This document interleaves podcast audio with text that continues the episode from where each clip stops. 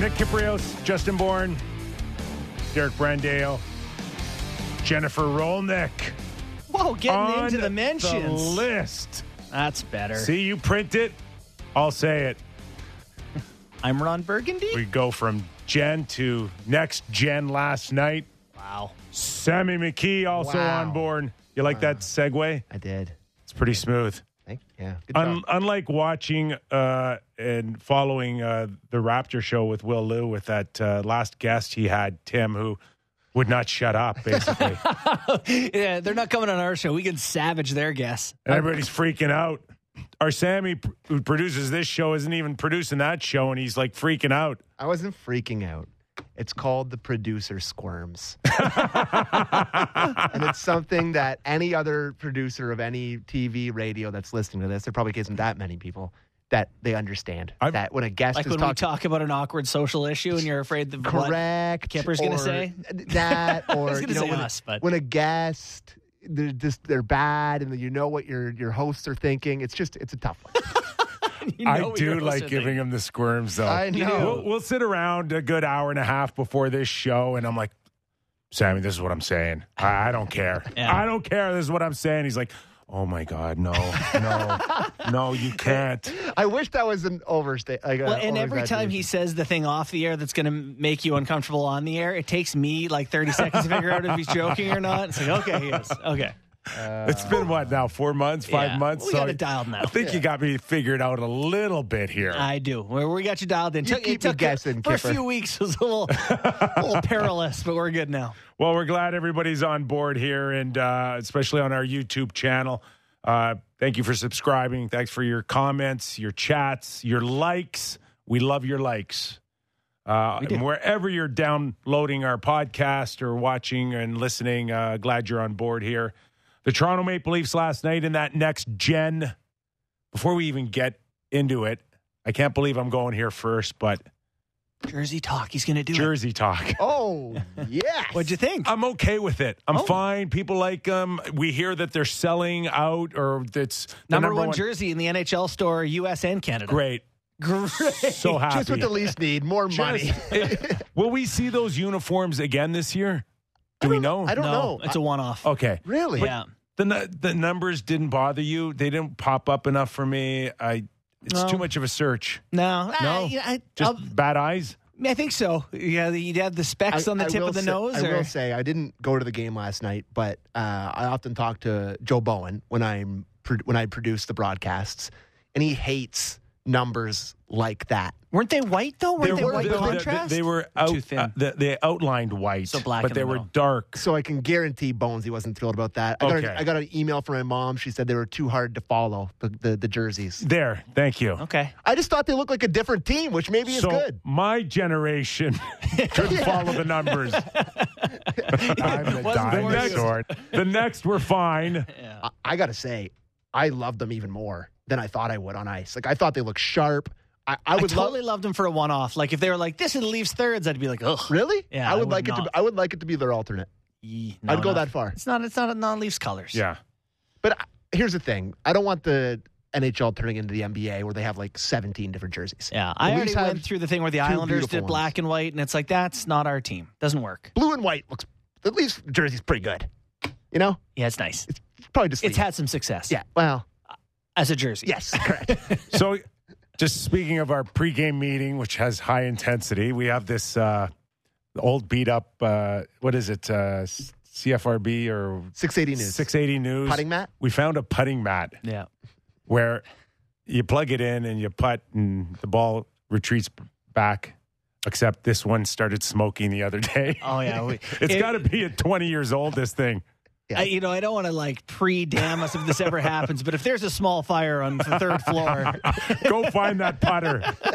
Go find that thing. yeah, But here comes uh, uh, JD Bunkus visiting us just an, uh, a little before our show, and he's and it took you guys all but like seven seconds to start ripping on his jacket, which I'm fine with. I love that stuff. it's a squirrel suit. If he jumps off the top of a mountain, he can just float on down. so my point in all of this is if you're ripping on JD's jacket Oh. today. What were you saying about Justin Bieber's jacket last night? Like if, No, if someone totally different. if, if someone pushed this guy in Lake Ontario, he ain't drowning. Okay.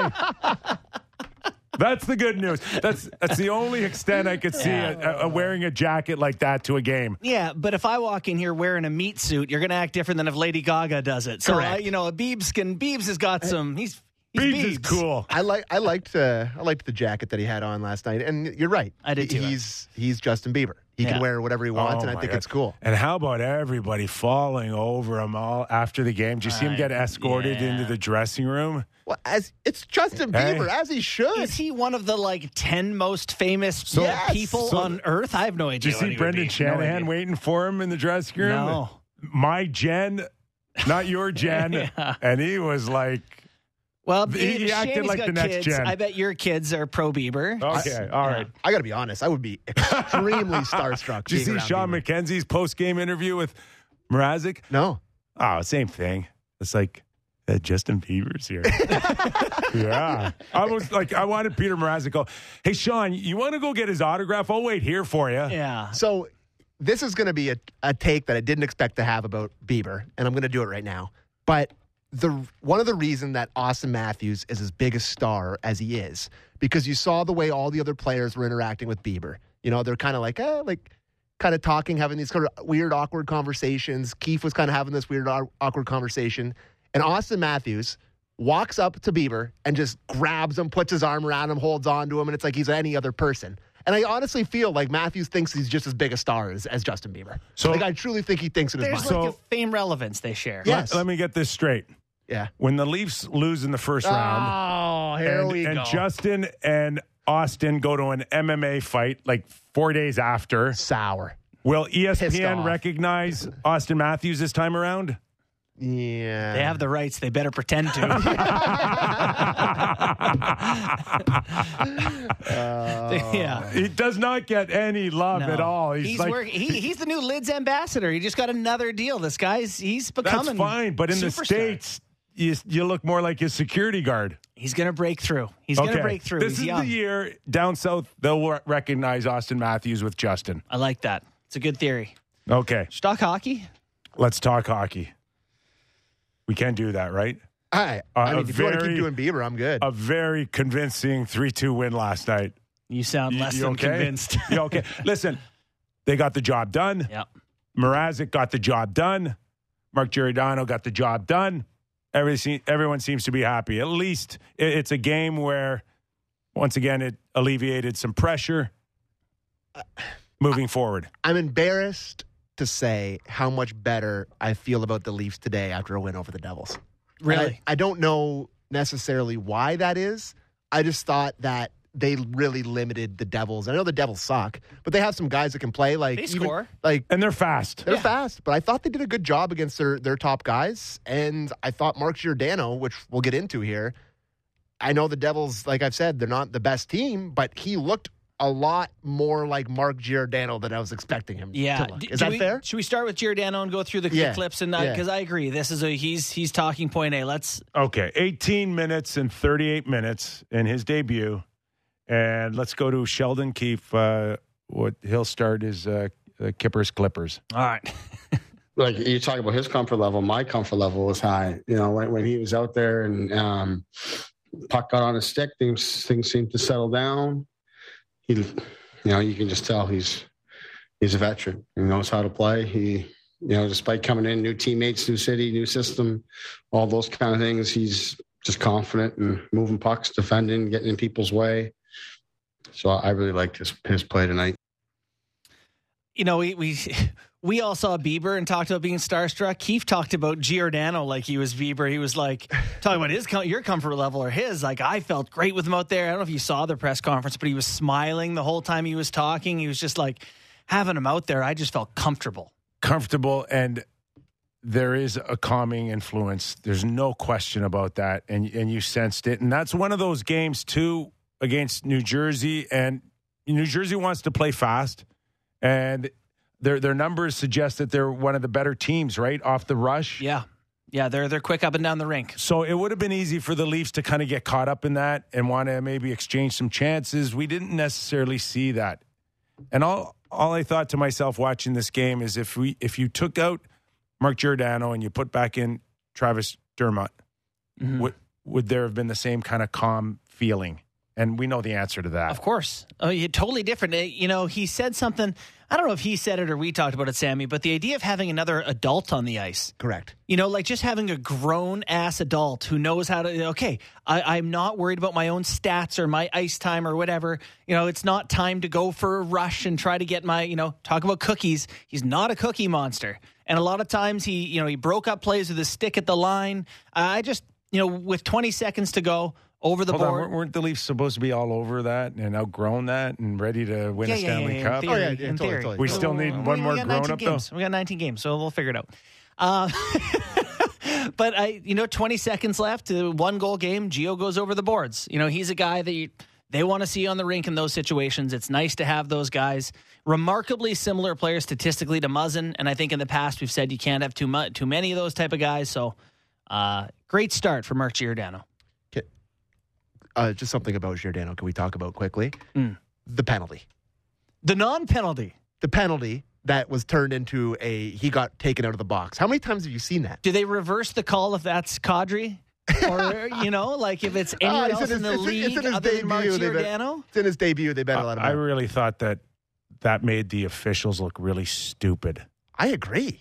See, in general, I want them to get the call right. Like if they get it wrong, they confer. But it was still a subjective call. They didn't go back and get it right. They just changed it's, a subjective call, it- which that doesn't look good. Those those type of changes or video egregious misses. Yeah, That's, that's, what, it's they're for. It's not for that call. I agree. And if it's reversed, if it goes against the Leafs, if Jersey wins on a power play goal off of that play, Yeah. this is a huge story. And it's blown up beyond belief, hmm but it's not. But that can't happen ever again. No. The- I- the- whether or not you think that the, the stick is either making and it did. It, it hit his skate. He and did. He if- knocked him then off stride. That's enough. Yeah. That's enough. That that just should never have been reversed. It shouldn't just have been a call. so then bad. it shouldn't have been reversed. Yeah. All, all of the above. I know. I, I'm with you. It makes the officials look bad. That's all. I, th- I I really feel like it being Giordano played into that first game in Toronto. Like they're like, ah, we sure about believe the-" you. Yeah, yeah. Well, if You're Mark, apple pie. If Mark says it, You've never swore before. it is funny. You're the nicest guy ever in the league. We believe you. No penalty. Come on out. it is a love fest. Everyone trying to do right by each other. Sorry. They uh, Beebs here. Beebs here. Come Like on they- out of the box. they even put Gio. Buy in a the, jersey. they put him in the starting lineup. Did you like that? You know, nice little. Loved it. Yeah. Why not? Eh. We do know this is Yeah. the right organization for that. Right. They'll do those things for the Yes. players. And Gio, uh, call, or sorry, Sheldon Keefe weighed in on the decision to put him in the starting lineup. now it's in the starting lineup. I just you know it's a bit of a welcome home for him. You know, it's a great opportunity for for the fans to acknowledge him. You know, he's as much as he's coming here to play for the Leafs and all that. He's also a local guy that has had a very accomplished career. Uh, so I think it's a pretty special moment, and you know, not surprised that our fans recognize that. Obviously, we have a very intelligent uh, fan that knows what's happening, and, and they acknowledge that. So I was happy that he had that moment. You know what's going to be interesting here moving forward is uh, the pairings and how they can stay consistent. Muzzin still has to come back. Mhm. Where does that move everybody in the pecking order? We know Morgan Rielly, wherever he, whoever he's with, gets anointed the the number one pair. Right. But after that, it gets kind of a little tricky here on Yeah. who's who's considered in your top four, who's in the bottom pair, how much ice time, who sees what matches up. They they kind of look all the same after uh, after you get by Rielly. Yeah, and I think you really like that. You know, Dubas mentioned that in his press conference that he wanted to have three pairs they could put over the boards and feel like they don't have to protect anyone and no one's sheltered. You know, when Muzzin comes back, that bumps Liljegren, and you know you got six PK guys right now. R- Rielly and Lyubushkin kill, Brodie and Holl kill, Muzzin and Giordano all kill penalties. Like anyone can go at any time. Um, I think it's a really good spot. You're rarely as healthy as is in that scenario, but what and Liljegren is pretty good. I'm sorry, who said that? I know. no. you didn't think so? No, I'm just shocked that, that, that from those me. words came out of your mouth. I, I mean, I thought Who's- he's. you've been dumping on him from day one, and uh, I, I have been dumping on him that he's not a fit, I'm not that he can't I'm play. going to see if you can keep a straight face when we hear from Mark Giordano. I'm playing with Liljegren right now. Okay, all right. I I, I I was really impressed playing with him. I mean, he's uh, for a young guy, he's got super poise with the puck. He makes really really good decisions out there. Um, you know, you don't you don't really get a sense of uh, how how complete his game is uh, on TV. I thought I thought he was really impressed. I was really impressed with uh, positioning and all the little plays he makes. So hopefully uh, uh, we build. If we stay together, we keep building and, and go from there. Did you keep a straight face? I had a couple winces. Are you- complete game, good Are- decisions? Uh, Are you questioning whether Mark Giordano had the center ice package in Seattle or not? I'm, I am not questioning whether he's a savvy vet or not because he knows to big up the guy, the young guy that he's paired with, give him confidence, right? Like he, Giordano knows what he's doing. But I, I did think that it was stabilizing for Liljegren, who skates well. My whole complaint has been that in the playoffs, I don't see like you have to shelter and protect him from the D zone. I just don't see where it fits. But in a game like last night with Giordano, okay, I I would know 100% that if Liljegren's listening to this show and hearing those comments outside of yours for the whole season, that's going to build up his confidence alone. Right. With a guy like that stands up and, and looks the world in the eye and says, "I- I'm really impressed with this game. That alone should build up uh, a lot of confidence in the lily pad. I agree. I agree. The the Giordano thing is going to be interesting because you, you want to keep Leafs fans' expectations reasonable, but to be aware that this he can be an impactful player. Like you know, nice start, saying the right things. I guess we'll start there, and you know, don't give him too much too soon. But nice start for the guy. Yeah, I just like I said up to kick off the conversation. He looked way more like what I remember Mark Giordano, Giordano looking like than I was expecting him to. Mm-hmm. I I thought he had a good impact on the game, and I thought he had a like good defensive stick. Just did right things. Yeah, and they've, they've had him out there in. PP two. He made a nice uh, shot for a tip at Yep. one point. Made a couple of nice plays. So Sheldon Keefe also played a hunch along your hunch uh, a few shows ago on Mrazek starting last night against the Devils. I said no. You said yes.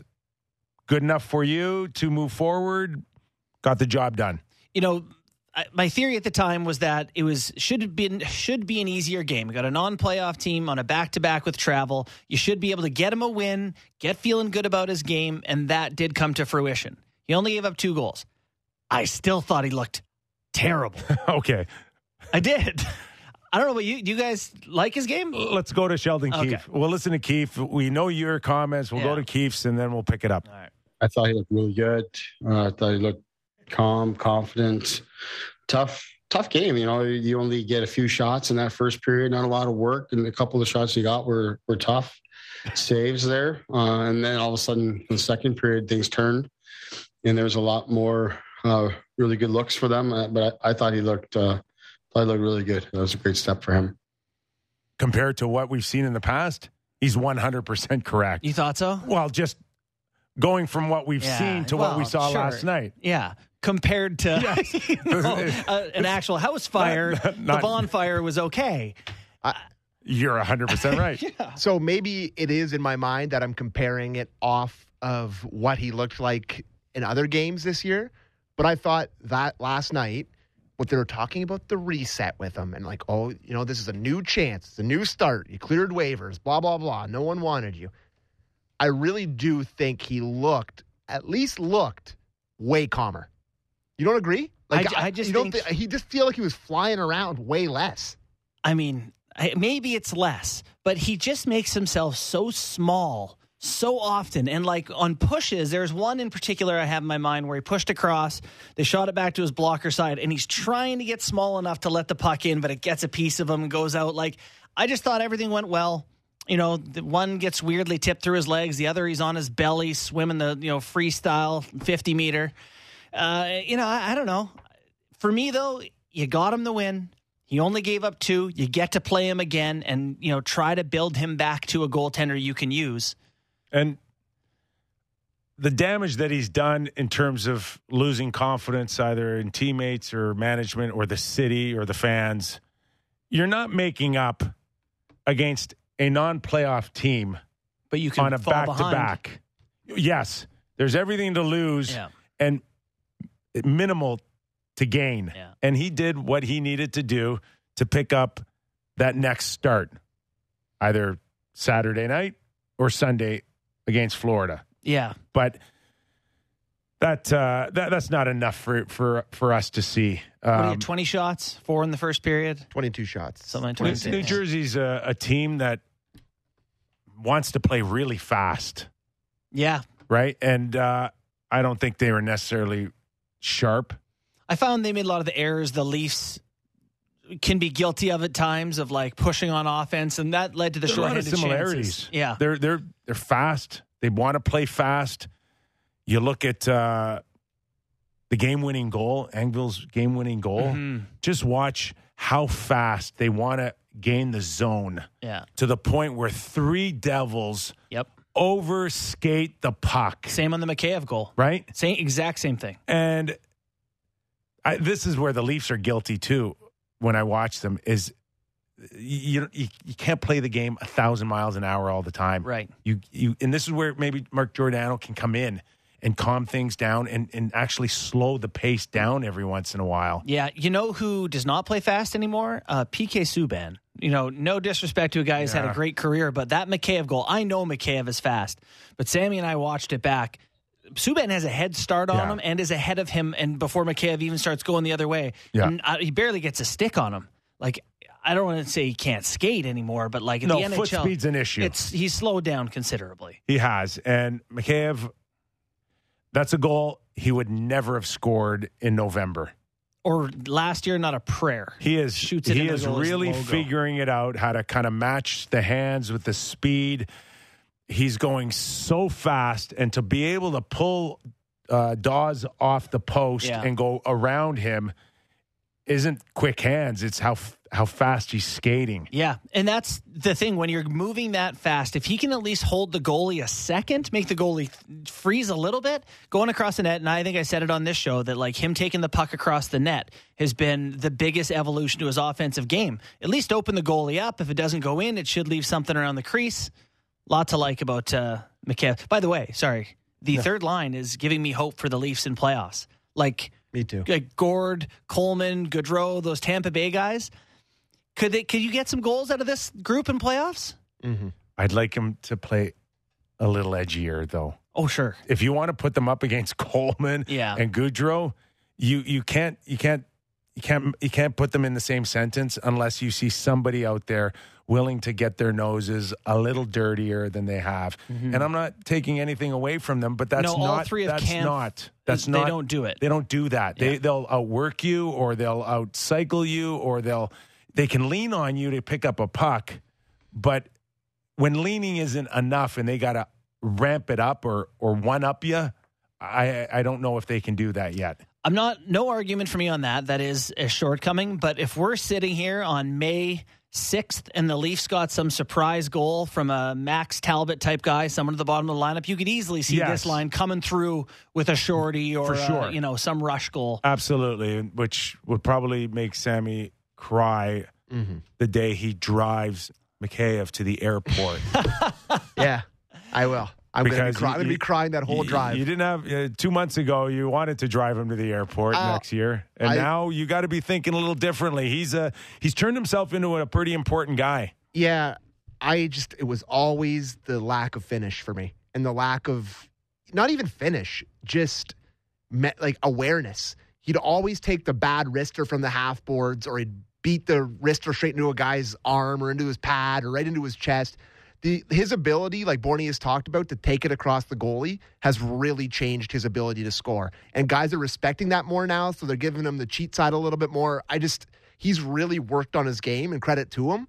But this is a different guy than we were seeing in the last couple of years. Like his ability mm-hmm. to score has really, really improved. And And that and that was always my complaint with him. Like, sure, he's flying around doing stuff, but his awareness and his ability to score was never there like it is now. and now his agent is tweeting the "Show me the money" gift Yes, from I Jerry mean, Maguire. Milstein which- just clipped what I said, and he's like, "Yeah, The Four other guy four, please. that may have not scored a goal like last night, shorthanded, Engvall.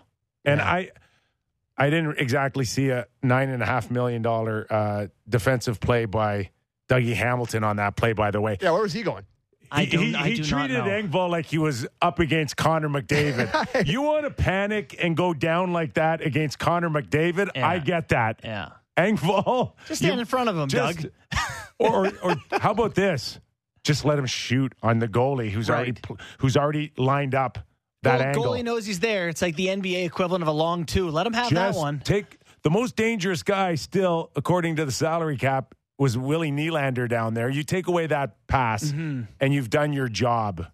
You know, D on those slides, I, if I'm not mistaken, they're supposed to slide to the short post so they don't hit the goaltender and they whatever. Doug was, the old Dougie was going off into the corner for a little. I mean, great play by Pierre to read it. No, not taking anything away from the play, but not the greatest defensive effort. Okay, I want to pick up this conversation a little bit on on the third line here, mm-hmm. and you're great on it, but where is the second line, and who is the second line, by the way? Has to have Kasha on it, but that means he has to play.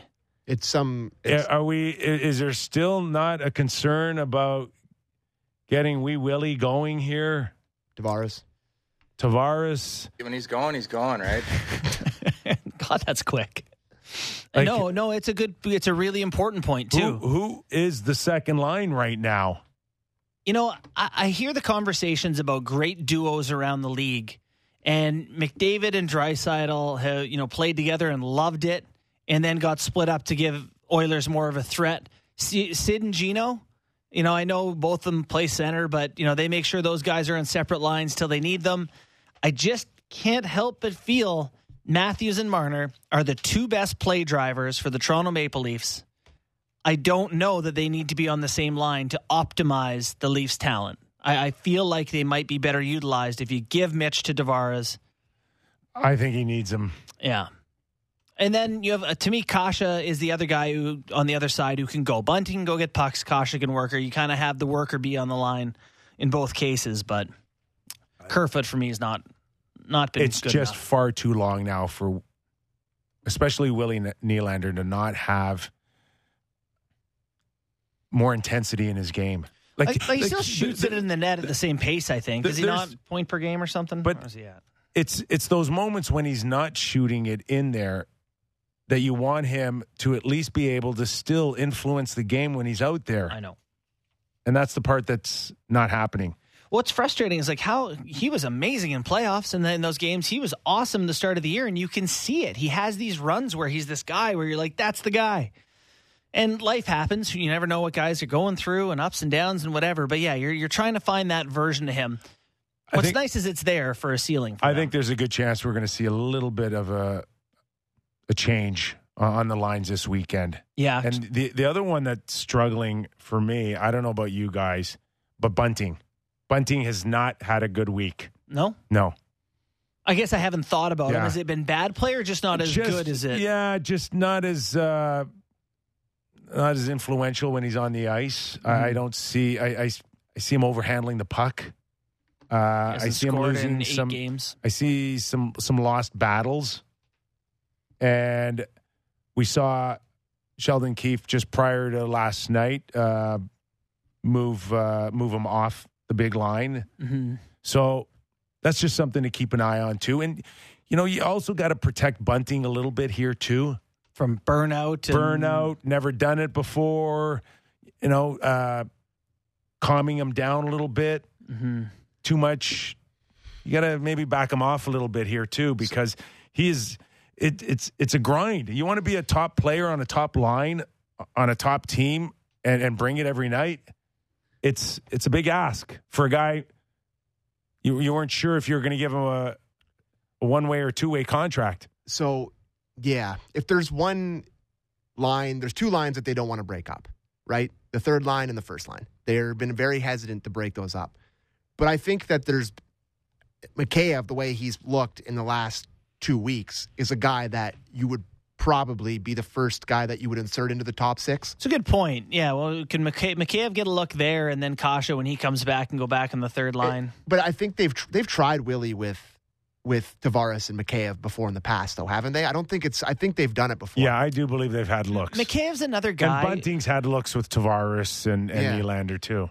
McCann's another guy who doesn't work off his line mates. He doesn't like you don't see a lot of tic tac toes and small No. plays. Like he does everything on You his own. chip it up the boards him. and was like that. You chip it up the boards, he goes flying. Yeah, like basically. Kapanen, if you put him on the first line with Matthews or the fourth line with nobody, he'll score 15 goals that season. He'll kill a penalty. He'll do the exact Yeah. same thing because he doesn't use his line mates. And McCann is not a knock; it's a stylistic thing.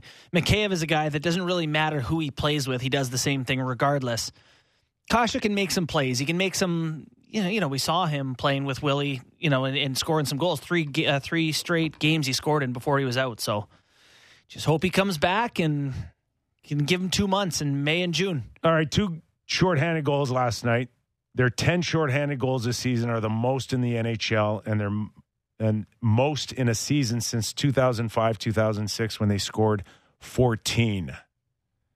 I have never seen a team as dangerous Yeah. as this team shorthanded. It, Bef- remi- it reminds me of Bergeron and and and um, Marchand on the on the power Yeah. penalty kill. let's let's listen to Sheldon Keefe describe his penalty kill. S- speed, tenacity. It's a pressure kill. So we're applying pressure. We're putting people in bad spots, and our guys anticipate very well. It's all things that, that Dean talks about, and then you know it's the it's the instincts of the players, the speed to close quickly, and then the skill level to make plays and finish plays. So uh, was obviously huge today. I mean, we gave up. I mean, we gave up one officially on the kill, but really it was two. You know, I don't think Auston was back in the play, but you know when that second one went in, but two huge goals, um, you know, shorthanded to make up for it. Those shorthanded goals are big momentum swingers. And obviously, you know, that one Engvall's goal, double minor. I think there's seven and a half, eight minutes, whatever it is left in the third there, double minor in a tie game. That, you know, put your team in a tough spot there. And PK was excellent. I don't know if we gave up a scoring chance and, and then had a couple of our own and, and made good on one. So uh, I really like that and made up for the fact you know that our power play obviously wasn't good tonight. I'll tell you how good their PK is. I'm watching sometimes their lackluster five on five, and I'm thinking to myself, this would be a good time to take a penalty. This is a good. so when they're shorthanded, they get almost a quarter of the scoring chances, like 23%. It's the first in the NHL by a long shot. So, like, incredible numbers. When Ilya Mikheyev is on the ice, 43% of the scoring chances shorthanded are for the Leafs. He, they're as likely to score that way. as- Really? as on, yeah, it's first in the NHL by miles. That's an amazing stat. Yeah, like there, it's there are guys at five on five whose numbers aren't that good. So their yeah, their PK is so dangerous. yeah, and, and fifth, it's keeping pucks out too. okay, this is my kind of whole theory on this too. All right, Okay, bring it around. is that I, I watch the penalty kill, and everybody thinks it's not about killing it off. It's not about icing. Mhm. It's about getting the opportunity to go score a goal. Sure, sniff it out. and you can see it. And for the most part, it's been very successful. Their numbers are great. And it just, I think it just speaks to the whole philosophy of this Toronto Maple Leaf team I agree. from first to fourth line, from first pair to third pair. That everybody everybody believes every time you're on the ice, we can score a goal. Yeah. And that's good, but it can also be your worst nightmare as well. Mhm. And I just think if they can just mature a little bit to just pick their spots a little better, and maybe this is where Geo can come in and calm that down Mhm. and be one of those guys that says you don't have to feel like you're you got to go score a goal every shift. Yeah, if you have Geo and Muzzin and Rielly and Lyubushkin who wants to stay home, like you should have some guys back. It shouldn't be two on ones. I, I why not go for it every pe- penalty kill? I mean, you, your goals are going to go in the net on the power play regardless. If you're set up, if you're like, I, I, I think there's going to be a cer- twenty fourth last year. They're fifth. there's a this Do, certain- do you remember the majority of the season when we're watching these bad pinches and these odd man rushes? yeah, but on the penalty kill kip, it's different because it's there. The percentages I- of the puck I'm going in the okay. net. Yeah, you're. I'm not. I'm not knocking it. I'm not knocking it. I'm just talking about a bigger picture here. Yeah. Of, of, of a mindset. I'll buy that I'm a just, little more. I'm just taking the mindset that you have on the penalty kill and how it just bleeds into everything. Mm-hmm. And it, it That's you- interesting. You can't you can't always feel like this shift we have to score.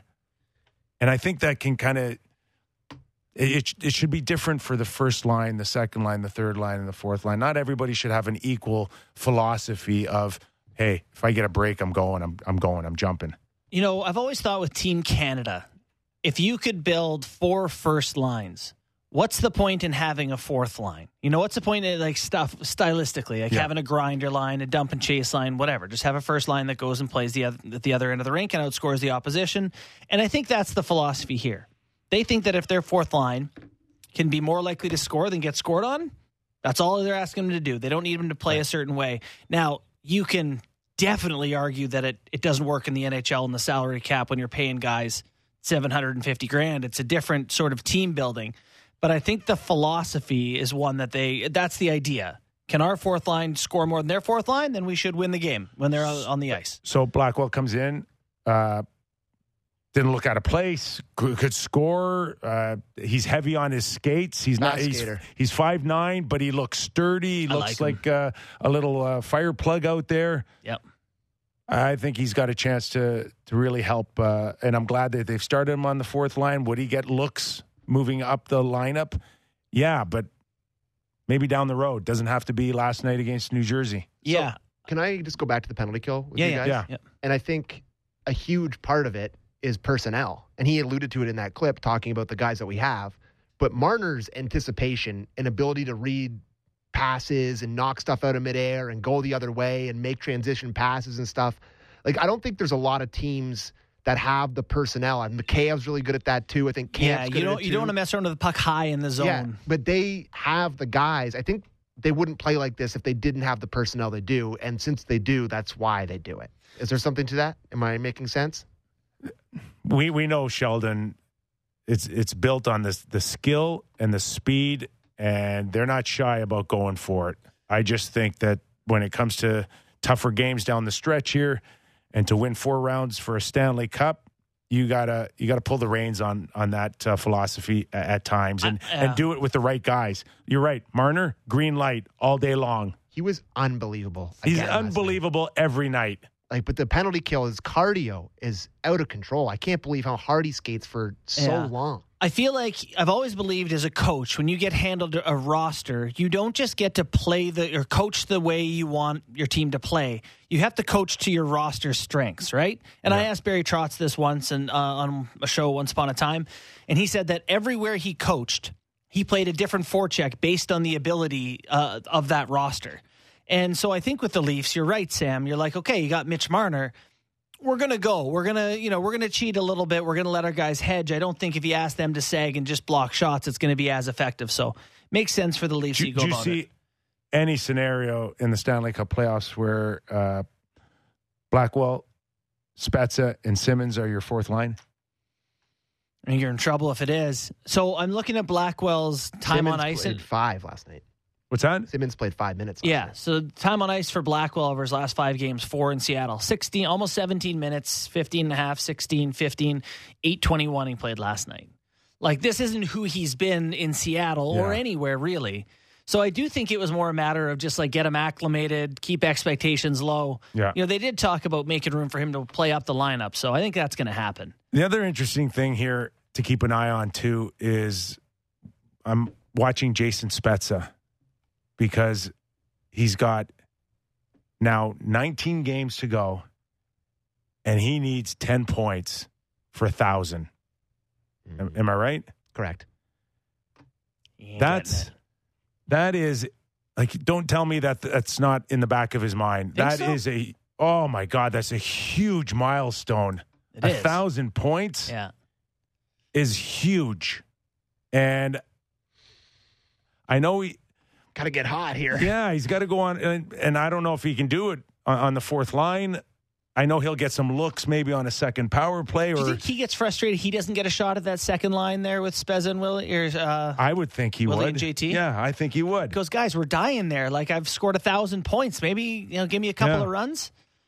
You know it's interesting He's is got 20 been, points all year. Yeah, I know. I've been messing think- around with time on ice while we're on the show here just to see who's playing what. It is, is interesting. The Bunting only plays like 16 a night. You know, Matthews and Marner are playing 22, and I know they're on the power play, but it's a big swing. So he is their left winger, but they he's not out there over the boards every time with them. Sheldon's conscious not, of that. He's not the biggest, heaviest guy. He's not like a, a, a physically. He's not a horse, He's no Colin Blackwell. right? Right. No Matthew Knies. Oh, you, I was Yeah. going to say you took the word out of Oh my mouth. yeah. I keep forgetting that we've the saviors on the way. We Yeah. got little Buddhas on the line here. Oh, yeah. You better be in the lineup in about three and a half weeks, four weeks. Okay, we're going to take a quick break here. Aaron Ward, former NHLer, Stanley Cup winner, he's going to join us. Regular contributor here on the Real Kyper and Bourne show. We'll have a lot of fun with him. And in the second hour, Brian Boucher, former NHL goalie, hockey analyst on ESPN. All right, you're watching on our YouTube channel, Sportsnets, and listening on the Sportsnet 590 The Fan. Thanks for joining us. We'll be back after this. The code word for today's episode to text 590 590 to qualify for your shot to win Leafs Devils tickets on March 31st is Stanley. Breaking down the top stories in hockey and Elliotte Friedman every day. The Jeff Marek Show. Subscribe and download the show on Apple, Spotify, or wherever you get your podcasts.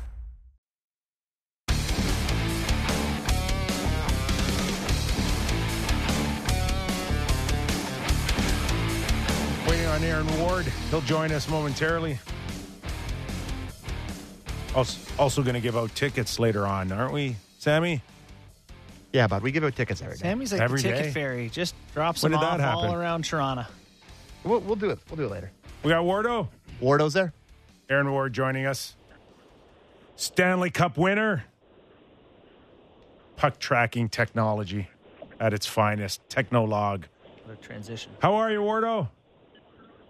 I'm good. I'm good. I'm good. I've, um yeah, I mean, we're in the doldrums of, uh, what is it, March now? Waiting for playoffs to happen. So, what are we talking about today? Well, big story. Uh, the Leafs pickup of uh, Mark Giordano and what a veteran uh, D man like him could bring into the lineup. Love to get your thoughts. Well, I think it kind of goes along the lines of, of Simmonds and Spezza. You get veterans who are wanting to be there, right? Ideally, you've got a guy at a stage of his career where he has still a fair amount to offer. Uh, I think what he brings to this lineup is stability. We've got so much uh, criticism kind of volleyed towards the D corps of the Toronto Maple Leafs. And I think Giordano is, is almost the deflection of all that attention on the D corps. Uh, although clearly you got some injuries in the back end, it's almost that refreshing feeling, right? So uh, most teams, when you're going into the playoff run, you hope you get an endorsement from the organization that there's a belief in your team that you're going to get something done, so they bring in a, in a key piece. So I think Giordano clearly, uh, with his past experience and leadership that he's he's had in, in, in Calgary and his short stint in Seattle, should be a, a, a, a both a mental boost to that locker room and a and a presence on the ice. Wardo, one thing I think we struggle to quantify with numbers these days is like is space. Like good defenders really never give shooters a lot of room. They're close to them. They're tight. Not Giordano is that for me. It doesn't feel like when he plays defense, anyone is you know has long stretches of time with a puck. He really closes gaps quickly.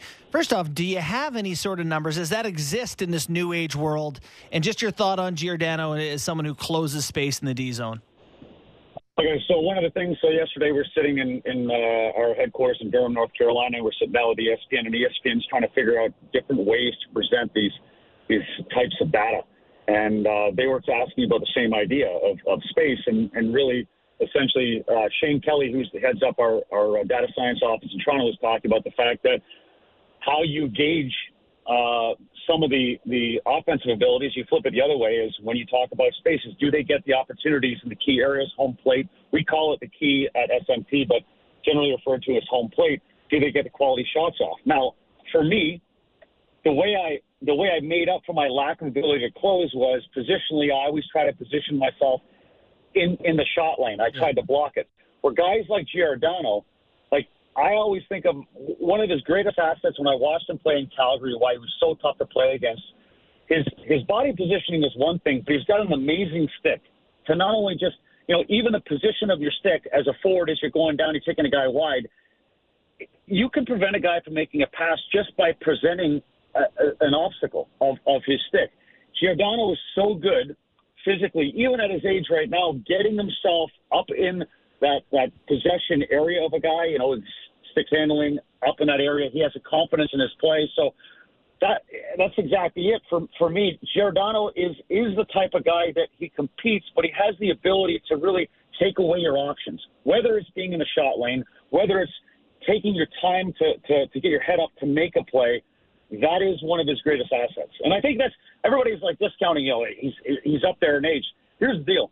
Number doesn't matter if you still accomplish it. If he's still the guy that's still able to do all those things you saw two, three years ago, I don't care how old you are if you if you get the job done, that's what really essentially matters. And this is the reason why teams like Washington or the Islanders hang on to a guy like uh, Chara or Chelios is able to go into his 40s. Yeah, so part like I always say, so you look at defensemen. So currently in in in Montreal, they have a really young core group of, of guys.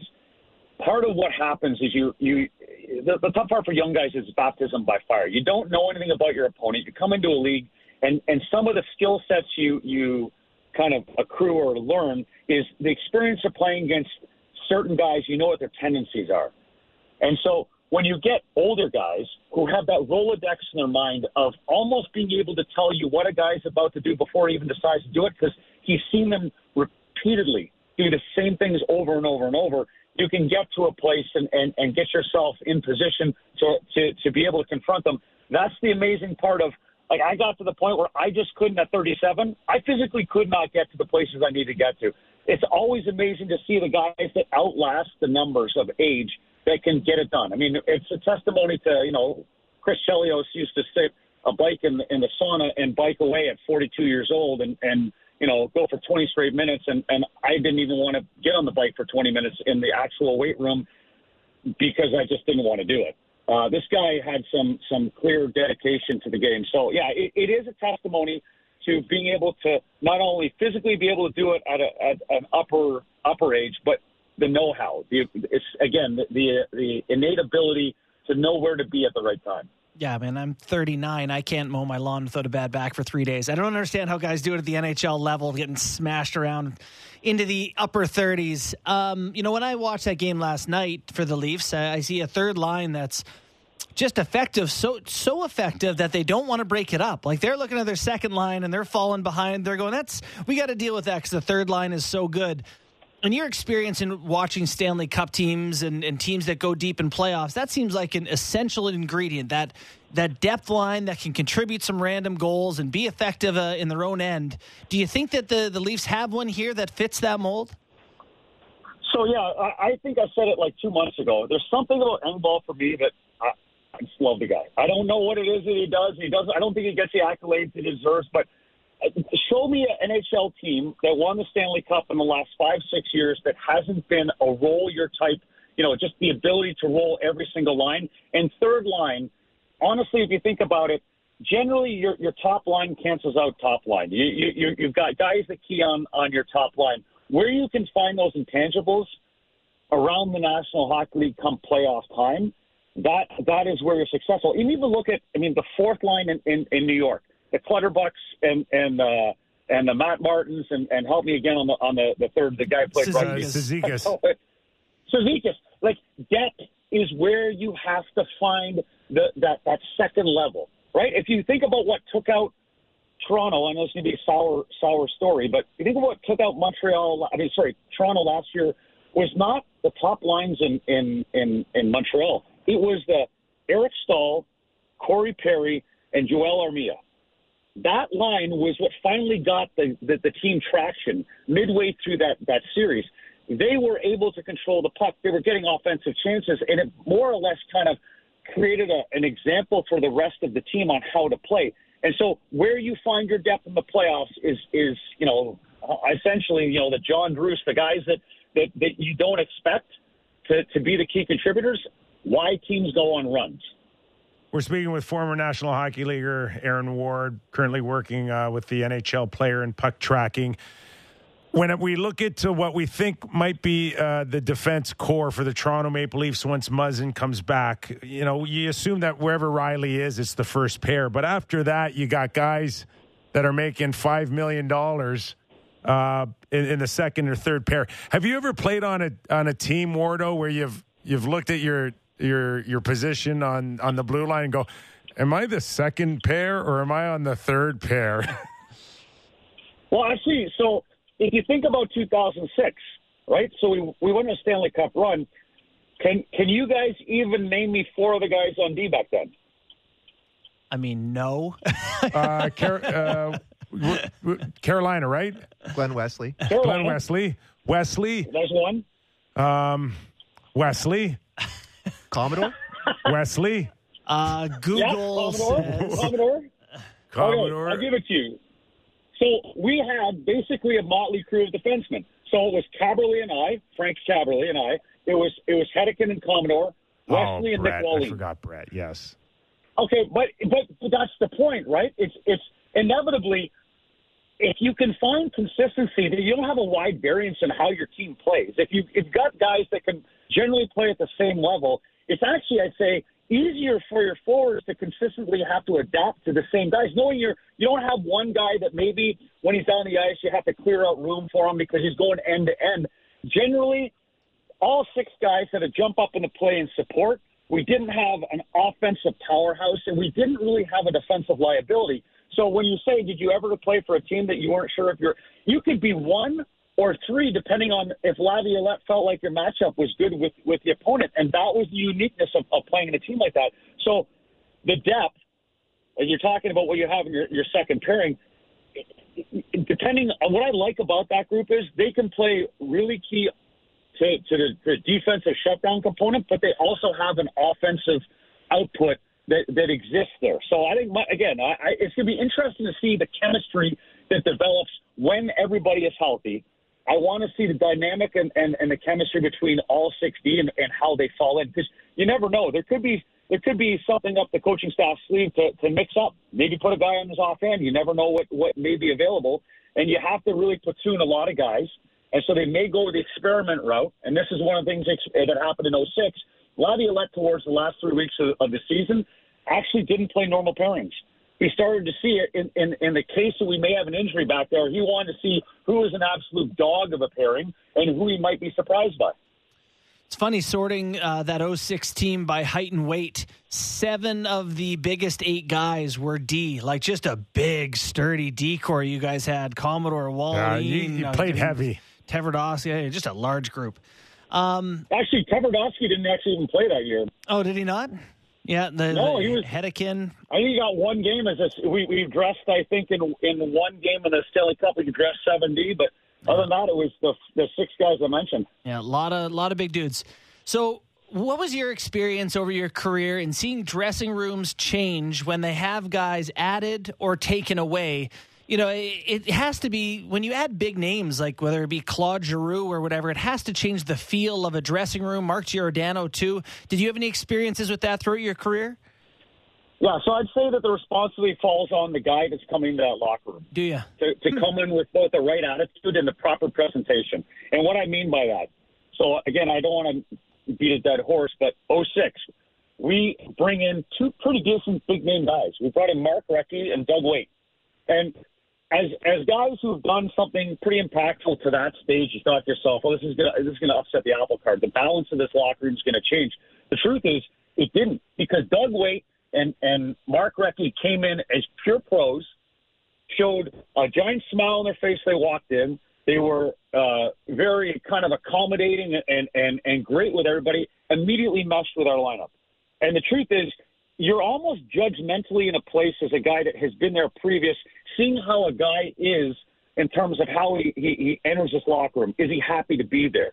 Did, did he want to be part of this trade? These guys came in and presented a great attitude, and I think the truth is Giordano already did himself uh, uh, a, a good service by saying what he said in the media, wanting to go back to, to, to the town and play for his childhood favorite team.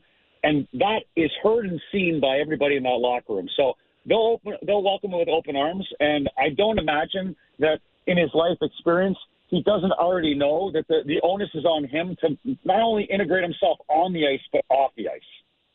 Want to ask you about uh, the Boston Bruins and what uh, has made our producer Sammy McKee awfully nervous is uh, Lindholm going to the Boston Bruins and envisioning the Leafs and Boston playing in the first round. It's one thing to get a first and second rounder for a, a Lindholm if you're Pat Verbeek in Anaheim, but it's another thing to go and replace his 24 minutes a night. And I'm thinking at 6.5, I don't know, maybe he should have kept him. You talking about Anaheim? Yeah. Uh, well, here's the thing. I listened to Lindholm in an interview yesterday. Um, oh, was he on? I don't know if it was Turner that did the interview, and they, they had a pretty a pretty transparent interview. He talked about the fact that he wanted to be in Boston. He wanted to be in that market. So what we don't know happens in behind closed doors. If he's made it very clear that he's not going to be sticking around. So I mean, Pat Verbeek may have had a clearer picture on what is and what what what was or what wasn't going to evolve over the summer or in the future. Um, I, I think that, that that Anaheim's right that you've got a great core group of young guys. It doesn't mean just because you've acquired a first and second that you you have to hold on to them. I think there's going to be a good number of teams looking to to get draft picks back come this summer, and and if you have a ton, I mean, there, it's still a commodity to to be had. Uh, Lindholm for me, I think is is a bit of a shocker. Like I thought the the whole Boston how they approached it. In signing DeBrusk, I thought immediately that was a sign to me that this was a sign and trade. Like it was over with. They're gone. He's going to be moved on. The fact that he stayed was a shocker. For Lindholm to come in and, and, and play in Boston is a shocker because look at the competition in the East right now. There's going to be seven of, of the eight teams that make the Stanley Cup playoffs in the East that honestly think they're going to make they, they have a chance of winning the cup. Three teams are going to be eliminated in the first round easily between Pitt, Boston, Toronto, two teams in Florida, Carolina, and uh, I'm missing one, but New York. That's the, New York Rangers. Yeah, that, that this is the most competitive playoffs coming in this far out that I could ever imagine. I'm like this. There's going to be some GMs that are having some sleepless nights over the way this season's going to end and how you even position yourself and hoping you get home ice. So Boston took a pretty big, you know, I mean, keeping DeBrusk and bringing Lindholm is a pretty big move, but. I mean, these teams in the East, if they really honestly think that uh, they got a full shot at winning the cup. I mean, I want to know what what what leads them to believe this. Well, before we let you go, I want to get your take on the West. You know, looking at that uh, group of teams, uh, man, it could be anyone in there right now. Uh, Dallas, Nashville, Vegas, Winnipeg, Vancouver, so many teams kind of buzzing around there. Is there any teams in that group that you think are more or less legit than the others? Like this Vegas team, they, they might miss the playoffs, Wardo. That's the head scratcher. I think that was Right. the one that stood out to me. Is that oh, I think we came into the season thinking it was Colorado, and then maybe Vegas was going to come in, and then the, the I, I think that was it not a foregone conclusion? Eichel gets acquired, and here we are. I mean, of course they're going to find some some traction here. They've lost their identity. I mean, they're they're. I, I know they've they've had to deal with injuries, but there's something that's completely off there in, in Colorado. Um, I honestly got to tell you, the, the, the crazy part for me, and, and I'm going to correlate this with the Fleury trade. I think Colorado clearly is is right in the forefront, but the fact that Fleury went and, and decided to go to uh, Minnesota, when you hear that that Fleury tra- turned down an opportunity to go to to the to the Washington Capitals, I think there's some validity to it. If you look at the East, you're like, oh, that's packed. If I want to go to the Stanley Cup Finals, I think my odds are better in the West. And he goes to Mini. I, I think there's there's a lot of really quality teams in the West, but not a ton of front runners. So when you're asking me, I'm kind of hinging right now on uh, on Nashville. I mean, we saw how Nashville competed with with Toronto on, on Saturday, and, and and the score. I think the only thing for me, where you say pick a team, Nashville for me, I think there's some inconsistencies. They can have like three really good games and like a dog, and I, I don't think they can they can have that clearly happen come playoff times. They have to button that up somehow. Quickly before we let you go, can Calgary beat uh, Colorado? I do believe. I do believe they can. I I, I feel like Me too. I still believe. I believe Colorado's going to win it. But when you ask the question, do I believe there's a team? I do believe Calgary is because in the where you're, it's the war of attrition. Where are you down to the playoffs? By the time Calgary and Colorado meet, I think there's a legitimate chance that there's an impact made by by Calgary. And we all know Calgary is such a tough place to play in. That that barn is tough. That's a big, heavy team, and I think they can compete with with the the what what Colorado brings to the table. The Daryl Sutter effect. Hey, Wardo. Well, here, here's the thing. Here's the thing, though. They just can't have Markstrom handle the puck. If anybody saw him on Saturday Yes. night, Markstrom's got to stay in his nut. He's uh, he's not the only one around the league, apparently. I love they made LaBarbera come out and uh, talk to the media after that. That was really enjoyable. Wardo, really appreciate your time. Thanks for doing this. Uh, thanks, guys. Aaron Ward, former NHLer, currently working on NHL player and puck tracking technolog.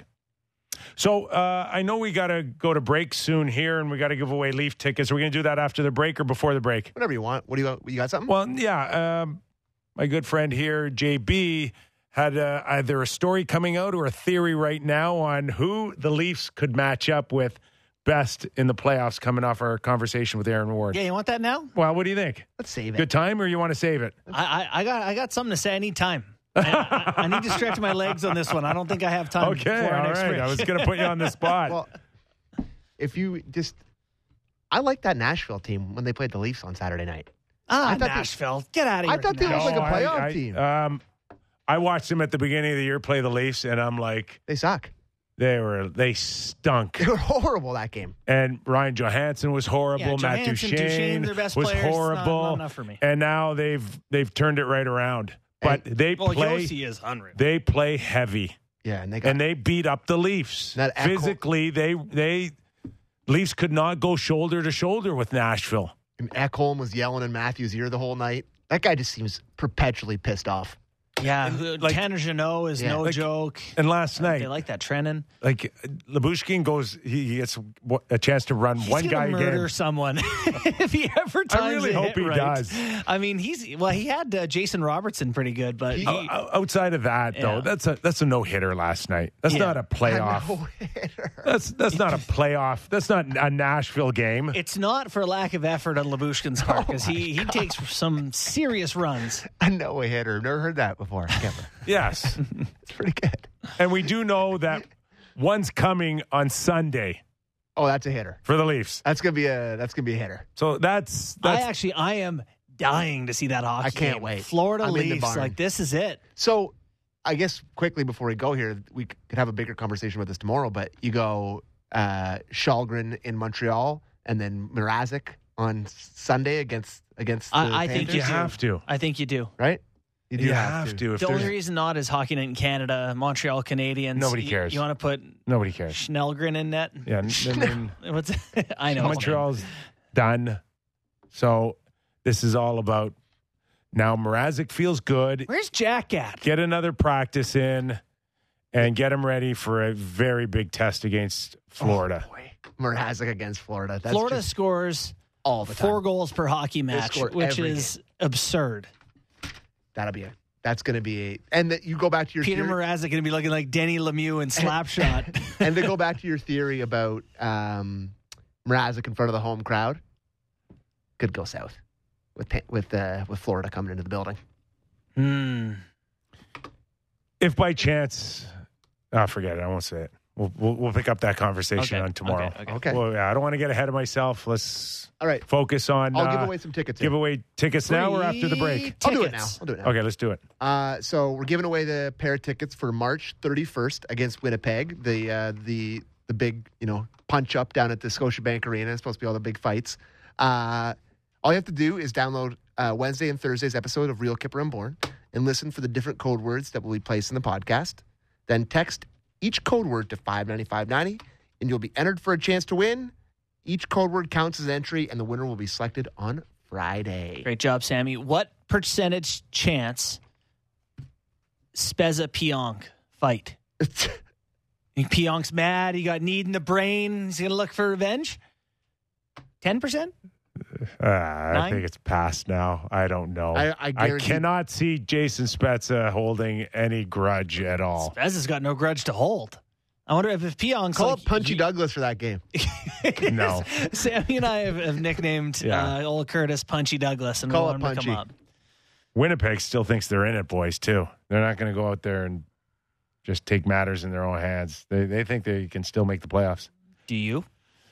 No, I think uh, Vancouver and Winnipeg are Vancouver too. Done. on the outside looking in. But I, again, if uh, Dallas uh, takes command of their uh, games in hand, it could be Vegas This is where on I, the outside. I find it hard to be an on-air personality because if it was just you and I sitting around, I'd go, Dallas sucks. I don't know. If Dallas. Dallas is going to make playoffs. Did you see Ve- I'm not supposed Vegas to is do that on the air. I'm goaltending right now? to be more logical than that and say they're actually pretty good. They have some talent. No, that's my effect on you. Yeah, you get they to say suck. it.